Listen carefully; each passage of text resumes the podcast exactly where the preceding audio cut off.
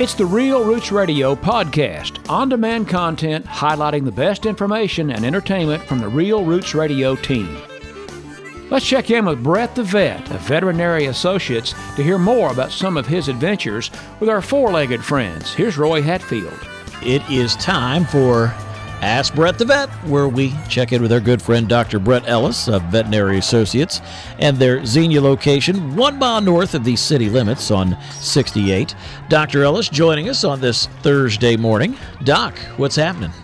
Hey, it's a beautiful day here in Greene County and uh, enjoying it. And, uh, you know, uh, we've had a, another great week. And um, yesterday was a really fun day for me. I had uh, started my day by doing Uh, chiropractic on uh, on uh, three Percherons. Those are kind of like those are draft horses. They're, you know, one of them is his shoulders are a good two feet above my head. So to do chiropractic on that horse, it's a, it's a bit of a of a, a uh, workout uh, to say the least. Um, and uh, but the, these guys do great and keeps them getting up because they're so big. What happens with these horses? They get arthritis in a hock or their arthritis in their low back and you know, it takes a lot of effort to throw, you know, well, I think they will, when we had one at Ohio State, twenty-two hundred pounds, twenty-two fifty pounds was this, uh, the weight. I mean, that's huge. And uh, so it, doing the adjustments really helps. And uh, and we also give them uh, uh, a supplement called Adequan. So we give that as an intramuscular injection every month. And uh, since we've been doing that, we've had really good success. And so it's the do that every month or so, and uh, that was how I started my day. And then I went over to uh, uh, a farm uh, near between Beaver Creek and Fairborn, over behind the mall. You would never think there was a horse farm back there, Mm-mm. but it's really cool. Um, and they had uh, three Arabs. Uh, one was a four-year-old stud, so he was a big boy. Uh, and then the other two were just over a year, and uh, um the one thing I forgot about Arabs is they can take a little bit more anesthesia than, let's say, a standardbred or a thoroughbred or a quarter horse.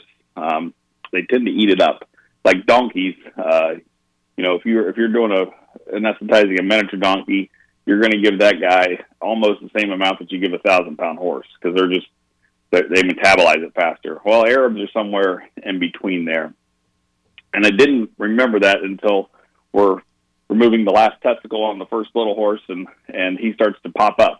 I was like, oh, wait. So we were able to re-sedate uh, and get him down, and uh, or he never got up, but, you know, calm him down and everything. So when we do castrations in the field, you know, it's, uh, you anesthetize the horse. We give uh, sedation, and then we induce him with, a, with an anesthetic, uh, ketamine and diazepam. And then the nice thing about that is, is they don't remember anything. I don't know if you've ever had surgery and, and you wake up and you're like, what happened? You know, they tell you to count to ten and then you're what you wake up, you know, in the, in the recovery room. And, uh, so that's part of the beauty of the, the drugs that get used is they, uh, they take it away from your brain. It's, it's called an associative agent. So that's the, uh, the nice part is they don't remember. Now we're also using an anti-inflammatory I V, uh, after induction. And then we do uh, local lidocaine blocks in each testicle and then the scrotum. So you're, you know, you're covering all your bases. You're you're, you're hitting them with uh, four different modes of pain control and, and sedation and uh, anesthesia. So um, you're covering your bases, but sometimes they'll still wake up, you know, and, and you're doing it outside in a corral and you keep their eye covered with a towel and things like that. But there's still a lot of stimuli. You know, it's not like you're in a surgery room. With, you know, everything's controlled environment. So this is part of the joy, and I say that in quotation marks, of field surgery, uh, is not really knowing how things are always going to go, but um, uh, had good help. So the second one, no problem, because I upped his anesthetic. Uh, and then we went for the big boy, Raven, um, and he, he uh, got, you know, more than a big horse and was doing good, got the last testicle out, everything's okay. He's starting to switch his tail. And so the other thing with horse castrations is we don't close them. We don't suture them like we do with your dogs and cats where we, you know, bring the skin together and make it look all pretty. Um, for horses, because of their susceptibility to tetanus and just the way they heal, we basically remove the bottom of the scrotum so that they will drain. So you just want the blood, the fluid to drain. Now, you shouldn't have a lot of bleeding, you know, but there'll be some drips of blood after you're done. Um, so that's that's why we do that. Well, you got to cut cut that off. We got the last testicle out just in time, and uh, uh, he started to get up. The owner, uh, he's uh, uh, from Pennsylvania. His, his dad and grandpa had dairy farms, so the guy's been around. He knows how to work around livestock, and uh, he was he was holding the leg for me, uh, the back leg, and uh, horse started to get up, and he, he did an excellent move. He just put his whole body on top of the horse, and I was like, "Do you want me to resedate him?" He said, "Nope, just do it." And we got the we got the scrotum cut, and everything came out okay. He popped right up and recovered, and minimal bleeding, and you know, again, they don't uh, even remember what happened. So it's a it's a nice thing. Hopefully, I can go back there for the recheck and. Uh, he, he won't remember that it was me. We'll we'll see how, how that goes. But uh, uh, still a nice day, and uh, uh, finished it going back and doing a couple more uh, horse vaccines uh, uh, back in the Jamestown area. So uh, a lot of, lot of driving yesterday, but it was a good day to be out on the road and uh, worked with good people. So that's always, you know, sometimes you work for people, work with people that you're not always happy about. But boy, did I have a good day yesterday. So. The sun was shining. You were in the Greene County countryside and uh, mm-hmm. taking care of those horses. Now, uh, for those uh, like myself who aren't uh, familiar too much with horses, uh, I mean, when you hear about castration, I, I assume it's uh, to uh, obviously it's to, to keep from procreating. But uh, you, you know, is, is that a real issue if you're in fenced-in property, or, or are these things? Oh, yeah. Okay, okay. Yeah, studs can, you know, they can destroy a, a fence. They can destroy a farm. They can be a hazard to the people on the farm. Now, not all, but they they can. And you don't know which ones are going to do which. And so having multiple studs on a farm can, you know, down in Kentucky where that's what they do and it's a horse farm. I mean, you know, that people have done this for years, decades, millennia. You know, they know how to handle those guys. But you have to have a different kind of farm, you know, the breeding farms where they bring the mares in and stuff like that. It takes a, uh, a lot more management, let's say that. So uh, we do it for that safety reason, and you know there are there are. You know, it's not as easy to castrate a mare or to uh, neuter a mare. Uh, you, you know that's a that's a surgery you would do at Ohio State um, or another referral center to uh, lay a, a female open and, and take her ovaries out. So we don't really do that in the field. So that's probably the other reason the boys get get picked on. Because then you'll just have an overpopulation. So they will, they'll breed, you know, even, you know, they'll breed their mother if, if they're left together too long. So you've got to do the weaning and, and all those things. And, and this becomes eventually trying to keep studs separate, but together, but apart from the mares and apart from each other, because you don't know which ones are going to get along. Uh, that's the, uh, that's the big reason for it. So. All right, so uh, we've got that uh, going for us, and uh, I know you mentioned before we came on the air uh, talking about our uh, four-legged friends that uh, have a little more fur on them, and uh, Parvo. Yeah, uh, Parvo, the uh, infectious virus that uh, causes vomiting, diarrhea, uh, bloody diarrhea, bloody vomiting. Just it's a terrible enteric virus.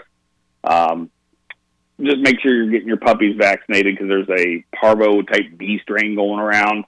Um, that's included in the vaccine, but it is more more contagious and, and uh, more severe clinical signs present.